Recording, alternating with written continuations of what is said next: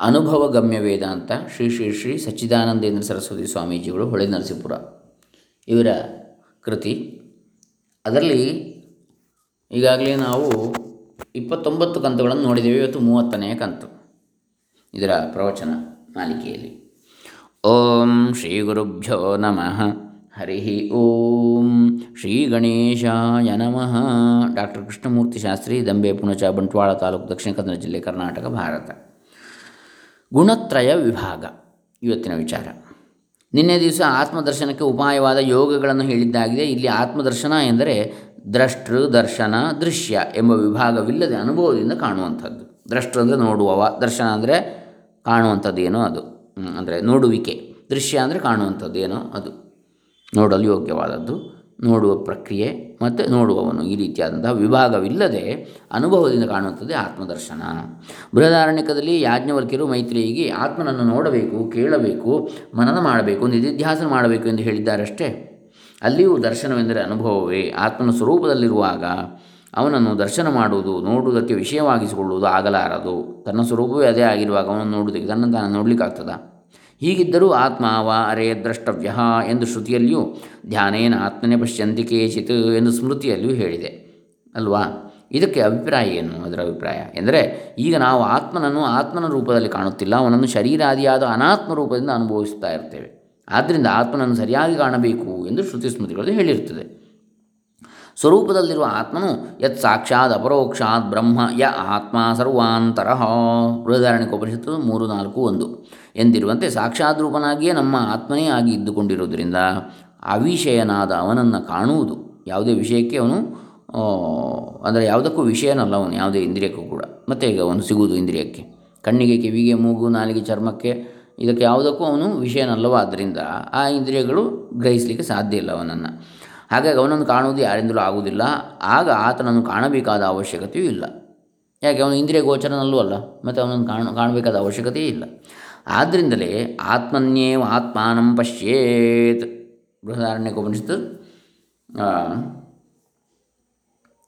ಅಂದರೆ ಪಶ್ಯಂತಿ ಕೇಚಿದ ಆತ್ಮ ಪಶ್ಯಂತಿ ಕೇಚಿದ ಆತ್ಮನಾಂ ಆತ್ಮನ ಆತ್ಮನ ಆತ್ಮಾನ ಆತ್ಮನ ಭಗವದ್ಗೀತೆ. ಎಂದು ಆತ್ಮರೂಪದಿಂದ ಕಾಣುವ ಅವಶ್ಯಕತೆಯನ್ನು ಶ್ರುತಿ ಸ್ಮೃತಿಗಳಲ್ಲಿ ಹೇಳಿರುತ್ತದೆ. ಅವಿವೇಕಿಯಾದ ಮುದುಕಿಯೊಬ್ಬಳು ಕತ್ತಲೆಯಲ್ಲಿ ಮನೆಯೊಳಗೆ ಕಳೆದುಕೊಂಡ ಸೂಜಿಯನ್ನು ಬೆಳಕಿದೆ ಎಂಬ ಕಾರಣದಿಂದ ಬೀದಿಯಲ್ಲಿ ಹುಡುಕುತ್ತಿದ್ದಳು ಎಂಬ ಕಥೆಯ ದೃಷ್ಟಾಂತದಂತೆ ಜನರು ಸರ್ವಾಂತರನಾದ ಎಲ್ಲರೊಳಗಿರುವ ಆತ್ಮನನ್ನು ತಮ್ಮ ದೇಹದಿಂದ ಹೊರಗೆ ಹುಡುಕುತ್ತಾ ಇರ್ತಾರೆ ವ್ಯಾಖ್ಯಾನ ಪ್ರಸ್ಥಾನವಾದ, ವ್ಯಾಖ್ಯಾನ ಪ್ರಸ್ಥಾನದ ವೇದಾಂತಿಗಳು ಕೆಲವರು ಆತ್ಮನ ಸಾಕ್ಷಾತ್ಕಾರವಾಗುವುದು ಅವಶ್ಯ. ಎಂದು ಹೇಳುವುದು ಉಂಟಾದರೂ ಅವಿಷಯನಾದ ಆತ್ಮನ ಸಾಕ್ಷಾತ್ಕಾರವೆಂಬ ಮಾತು ಯುಕ್ತಿಯುಕ್ತವಲ್ಲ ಎಂಬುದು ಸ್ವಲ್ಪ ಅವಧಾನದಿಂದ ವಿಚಾರ ಮಾಡಿದ ಮಾತ್ರದಿಂದ ಸ್ಫುಟವಾಗುವುದರಿಂದ ಆ ವಿಷಯಕ್ಕೆ ಹೆಚ್ಚಿನ ಚರ್ಚೆಯನ್ನು ಇಲ್ಲಿ ಬೇಕಾಗಿಲ್ಲ. ಸಾಕ್ಷಾತ್ಕಾರ ಅಂದರೆ ಪ್ರತ್ಯಕ್ಷ ಆತ್ಮದ ಸ್ವರೂಪ ನಮಗೆ ಕಣ್ಣಿಗೆ ಕಾಣಿಸುವಂಥದ್ದಲ್ಲ. ನಾವೇ ಆತ್ಮಸ್ವರೂಪರಾಗಿ, ನಮ್ಮ ನಿಜವಾದ ಸ್ವರೂಪವೇ ಆತ್ಮಸ್ವರೂಪ ಆಗಿರುವ ಕಾರಣ ಅದನ್ನು ನಮ್ಮೊಳಗೆ ನಾವು ಮನಸ್ಸನ್ನು ಕೇಂದ್ರೀಕರಿಸಿ ಆತ್ಮದ ಧ್ಯಾನವನ್ನು ಅಹಂ ಬ್ರಹ್ಮಾತ್ಮ ಎಂಬುದಾಗಿ ಮಾಡಬೇಕೇ ವಿನಃ ಯಾವುದೋ ಆತ್ಮದ ಒಂದು ಆಕಾರ ಇದೆ ಅಂತೇಳಿ ಅದನ್ನು ನಾವು ದರ್ಶನ ಮಾಡಬೇಕು ಅಂತೇಳಿ ತಿಳ್ಕೊಂಡ್ರೆ ಅದು ಇಂದ್ರಿಯಕ್ಕೆ ಗೋಚರವಾದದ್ದಲ್ಲ. ಮನಸ್ಸಿಗೂ ಗೋಚರವಾಗುವಂಥದ್ದಲ್ಲ ಅದು. ಅದನ್ನು ತಾತ್ವಿಕವಾಗಿ, ಪಾರಮಾರ್ಥಿಕವಾಗಿ ನಾವು ಅರ್ಥ ಮಾಡಿಕೊಳ್ಬೇಕು, ಅನುಭವ ಅನುಭವ ತಂದುಕೊಳ್ಬೇಕು ವಿನಃ ಅದನ್ನು ಸಾಕಾರ ರೂಪದಿಂದ ಕಾಣಲಿಕ್ಕೆ ಸಾಧ್ಯ ಇಲ್ಲ. ಅದನ್ನು ಮನಸ್ಸಿನಲ್ಲಿ ಕೂಡ ಒಂದು ಕಲ್ಪನೆಗೆ, ಕಲ್ ಊಹಿಸಲಿಕ್ಕೂ ಕೂಡ ಸಾಧ್ಯ ಇಲ್ಲ. ಇರಲಿ. ಹಾಗಾಗಿ ಆ ಬಗ್ಗೆ ಪ್ರಯತ್ನ ಪಡಬೇಕಾಗಿಲ್ಲ ಅಂತೇಳಿ ಹೇಳ್ತಾ ಇದ್ದಾರೆ ಇಲ್ಲಿ. ಮತ್ತು ಅನುಭವಗಮ್ಯ ವೇದ ಅಂತಂದರೆ ಅದು. ನಮ್ಮ ಅನುಭವಕ್ಕೆ ಅದು ಬಂದರೆ ಆಯಿತು. ಎಲ್ಲವೂ ಬ್ರಹ್ಮಯ ಅದೇ ಆತ್ಮ, ನನ್ನೊಳಗಿರುವಂಥದ್ದು ಅದೇ ಅಂತೇಳಿ. ಆತ್ಮನು ನಿತ್ಯ ಶುದ್ಧ ಬುದ್ಧ ಮುಕ್ತ ಸ್ವಭಾವನಾಗಿ ಕೂಟಸ್ಥ ಚೈತನ್ಯ ಸ್ವರೂಪನಾಗಿದ್ದರೂ ಪ್ರಕೃತಿಯ ಗುಣಗಳಾದ ಸತ್ವ, ರಜಸ್, ತಮಸ್ಸುಗಳ ವಿವೇಕವಿಲ್ಲದ್ರಿಂದ ಅವನಿಗೆ ಪರಿಚ್ಛಿನ್ನವಾದ ಸಂಸಾರಿತ್ವ ಇರುವಂತೆ ಅವಿವೇಕಿಗಳಿಗೆ ತೋರ್ತಾ ಇರ್ತದೆ.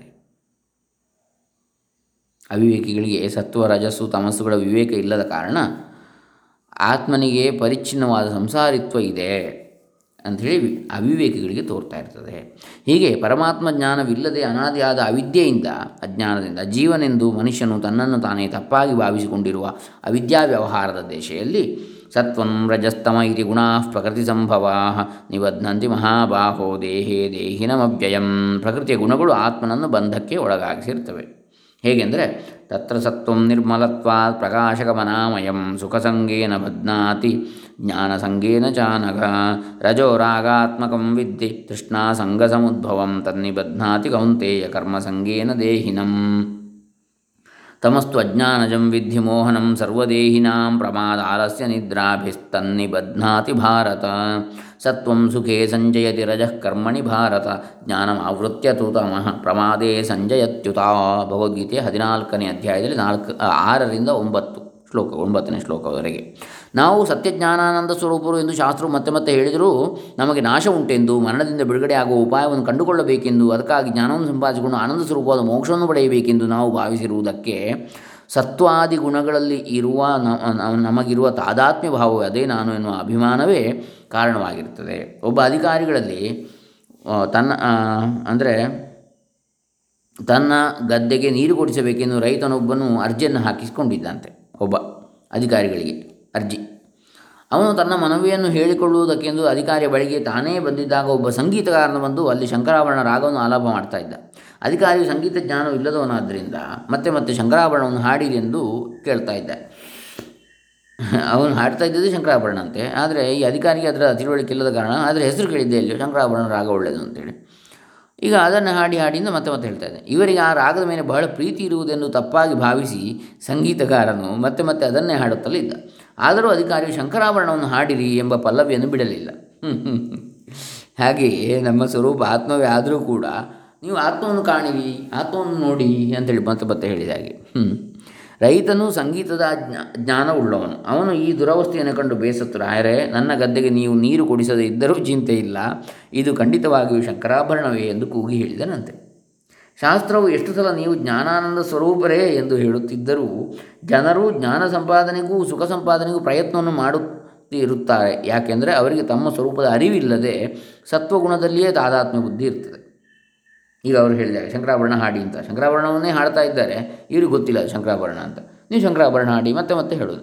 ಹಾಗೆ ನಮ್ಮ ಸ್ವರೂಪ ಏನು ಅಂತ ಗೊತ್ತಿಲ್ಲದ ಕಾರಣ ಶಾಸ್ತ್ರ ಏನು ಹೇಳಿದರೂ ಕೂಡ ಅದನ್ನು ನಾನು ಪಡ್ಕೊಳ್ಬೇಕು, ಮೋಕ್ಷವನ್ನು ಸಂಪಾದಿಸಬೇಕು ಅಂತಲೇ ಮತ್ತು ಪಡೆದಾಡ್ತಿದ್ದಾರೆ ಹೊರತು ತನ್ನ ಸ್ವರೂಪವೇ ಮೋಕ್ಷ ಸ್ವರೂಪ. ನಾನು ನಿಜವಾಗಿಯೂ ಮೋಕ್ಷ ಸ್ವರೂಪಿ, ತನ್ನ ಸ್ವರೂಪವೇ ಬ್ರಹ್ಮಾತ್ಮ ಸ್ವರೂಪ ಅಂತೇಳಿ ಅವನಿಗೆ ಅರ್ಥ ಆಗೋದಿಲ್ಲ ಮತ್ತೆ ಮತ್ತೆ ಮತ್ತೆ ಮತ್ತೆ ಅದನ್ನೇ ಓದ್ತಾ ಇರ್ತಾನೆ, ಕೇಳ್ತಾ ಇರ್ತಾನೆ. ಹೀಗೆ ಅಂದರೆ ಸತ್ವಗುಣದಿಂದ ಲೌಕಿಕ ಜ್ಞಾನವು ಲೌಕಿಕ ಸುಖವು ವ್ಯವಹಾರದಲ್ಲಿ ಸಿಕ್ಕುವುದು ನಿಜ. ಆದರೆ ಅದು ನಿಜವಾದ ಜ್ಞಾನವಲ್ಲ, ನಿಜವಾದ ಸುಖವೂ ಅಲ್ಲ. ರತ್ನದ ಪ್ರತಿಬಿಂಬವು ನೀರಿನಲ್ಲಿ ಮಾರು ಹೊಳೆಯುತ್ತಿದ್ದರೆ ಅದು ನಿಜವಾದ ರತ್ನವೆನಿಸೀತೆ ಹಾಗೆಯೇ ನಿರ್ಮಲವಾಗಿರುವ ಸತ್ವಗುಣವು ತಿಳಿ ನೀರಿನಂತೆಯೂ ಸ್ಫಟಿಕದಂತೆಯೂ ಸ್ವಚ್ಛವಾಗಿ ನಿರ್ದಿಷ್ಟವಾಗಿರುವುದರಿಂದ ಅದು ಅದರ ಸಂಬಂಧದಿಂದ ನಮಗೆ ಲೋಕದಲ್ಲಿ ಶಾಸ್ತ್ರಾದಿಗಳ ಜ್ಞಾನವಾಗ್ತದೆ.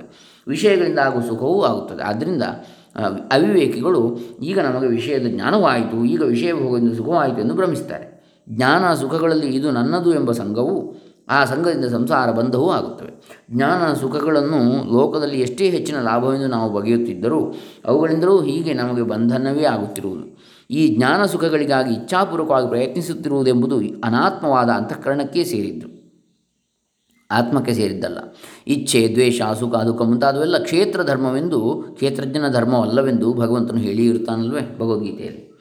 ಆದ್ದರಿಂದ ನಾನು ಅಸಂಗನು, ನಿತ್ಯ ಜ್ಞಾನ ಆನಂದ ಸ್ವರೂಪನು ಎಂಬುದನ್ನು ಅರಿಯದೆ ಲೌಕಿಕ ಜ್ಞಾನ ಆನಂದಗಳ ಸಂಘದಿಂದ ಜ್ಞಾನ ಸುಖಗಳನ್ನು ಪಡೆಯಲು ಎಳಸುವುದು ಸತ್ವಗುಣದಿಂದ ಆದ ಸಂಸಾರ ಬಂಧನವೇ ಎಂದಾಯಿತು.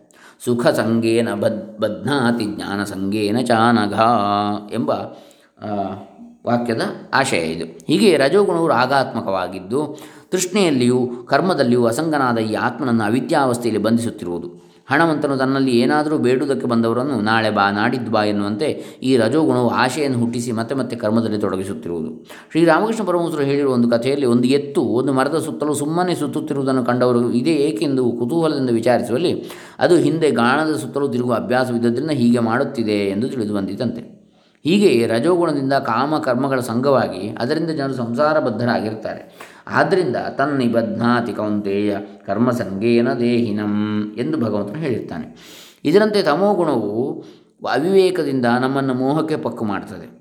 ಅಪ್ರಮಾದ ಆಲಸ್ಯ, ನಿದ್ರೆ ಇವುಗಳಿಂದ ಮಂಕು ಕವಿಯುವಂತೆ ಮಾಡಿ ಬಂಧಕವಾಗಿರುತ್ತದೆ. ವ್ಯಸನಿಗಳಾದ ಜನರು ನಾಸ್ತಿಕ್ಯ, ಜೂಜು, ಕಳವು ಮದ್ಯಪಾನ ಇತ್ಯಾದಿಗಳಲ್ಲಿ ತೊಡಗಿ ಸ್ತ್ರೀ ಧನಾದಿಗಳಿಗೆ ಆಸಕ್ತರಾಗಿರುವುದು ರಜೋಗುಣದಿಂದಲೇ. ಮದ್ಯಾದಿಗಳ ಸಂಘದಿಂದ ಮೈಮರೆತು ಬಿಟ್ಟಿರುವುದು ತಮೋಗುಣದಿಂದಲೇ ಅಭಕ್ತರ ಸಂಘದಿಂದಲೂ ನಮಗೆ, ಭಕ್ತರಲ್ಲದವರ ಸಂಘದಿಂದಲೂ ನಮಗೆ ರಜಸ್ತಮಸ್ಸುಗಳ ಸಂಘವಾಗ್ತದೆ. ರಜಗುಣ ಪ್ರಾಬಲ್ಯದಿಂದಲೂ ನಾವು ಮಾಡಿದ ಕರ್ಮಗಳ ಆಯಾಸದಿಂದಲೂ ನಮಗೆ ನಿದ್ರೆ ಮುಂತಾದ ತಮೋಗುಣದ ಕಾರ್ಯಗಳು ಗಂಟು ಬಿಡಬಹುದು ಸತ್ವಗುಣದಿಂದ ಆದ ಜ್ಞಾನವನ್ನು ಪರಮಾರ್ಥ ಜ್ಞಾನವೆಂದು ಭ್ರಮಿಸುವಂತೆಯೇ ನಿದ್ರಾಲಸ್ಯಗಳಲ್ಲಿ ಕಾಲವನ್ನು ಕಳೆಯುತ್ತಿರುವ ಮೂಢರು ತಾವು ಶಾಂತರಾಗಿದ್ದೇವೆಂದು ಭ್ರಮಿಸಬಹುದು. ತತ್ವಬೋಧನೆಗೆಂದು ತಮ್ಮ ಬಳಿಗೆ ಬಂದಿದ್ದ ಒಬ್ಬ ಸೋಮಾರಿಗೆ ಸ್ವಾಮಿ ವಿವೇಕಾನಂದರು, ಫುಟ್ಬಾಲ್, ಕಾಲ್ಚೆಂಡಿನ ಆಟದಲ್ಲಿ ಮೊದಲು ತೊಡಗಿರಿ ಎಂದು ಉಪದೇಶಿಸಿದರಂತೆ. ಸೋಮಾರಿತನಕ್ಕಿಂತ ಯಾವುದಾದ್ರೂ ಕೆಲಸದಲ್ಲಿ ತೊಡಗುವುದನ್ನು ಮೊದಲು ಕಲಿಯಬೇಕು, ತಮಸ್ಸಿನಿಂದ ರಜಸ್ಸು, ರಜಸ್ಸಿಗೆ ಏರಬೇಕು. ಆಮೇಲೆ ಸಾತ್ವಿಕ ವ್ಯವಹಾರದಲ್ಲಿ ಆಸಕ್ತರಾಗಿ ಗುಣತ್ರಯವನ್ನು ಮೀರುವುದಕ್ಕೆ ಅರ್ಹರಾದೆವು. ಗುಣಗಳು ಪ್ರಕೃತಿಯಿಂದ ಆಗಿರುವವು, ಆತ್ಮನ ಧರ್ಮಗಳಲ್ಲ. ಅವುಗಳು ಅಜ್ಞಾನ ದಿಶೆಯಲ್ಲಿ ನಮ್ಮನ್ನು ಸ್ವರೂಪದಿಂದ ಬಾಧಿಸಿ ಸಂ ಸಂಸಾರ ಬಂಧವನ್ನು ಉಂಟು ಮಾಡುತ್ತವೆ ಎಂಬುದನ್ನು ಅರಿತುಕೊಂಡು ಅವುಗಳ ಬಂಧದಿಂದ ಬಿಡುಗಡೆಯನ್ನು ಹೊಂದುವುದಕ್ಕೆ ಪ್ರಯತ್ನಿಸಬೇಕು. ಹಾಗಾಗಿ ಸತ್ವಗುಣವನ್ನು ಮೀರಬೇಕು ನಾವು. ಮೊದಲು ಸತ್ವಕ್ಕೆ ಏರಬೇಕು, ಆಮೇಲೆ ಅದನ್ನು ಮೀರೇ ಆಚೆಗೆ. ಅಂದರೆ ಮೂರು ಗುಣಗಳನ್ನು ಮೀರಿದವರಾಗಬೇಕು ಅಂತೇಳಿ ಇಲ್ಲಿ ಹೇಳ್ತಾ ಇದ್ದಾರೆ. ಇನ್ನು ಮುಂದಿನದ್ದು ಸತ್ವಾದಿ ಗುಣಗಳೇ ಸಂಸಾರ ಬಂಧಕ್ಕೆ ಕಾರಣ ಅಂಥೇಳಿ ಅದು ಮುಂದಿನ ವಿಚಾರ. ನಾಳೆ ದಿವಸ ಅದನ್ನು ನೋಡೋಣ.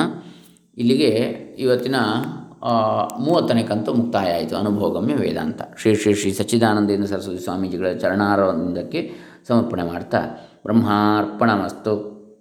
ಸರ್ವೇ ಜನ ಸುಖಿನೋ ಭವಂತು ಓಂ ದತ್ಸತ್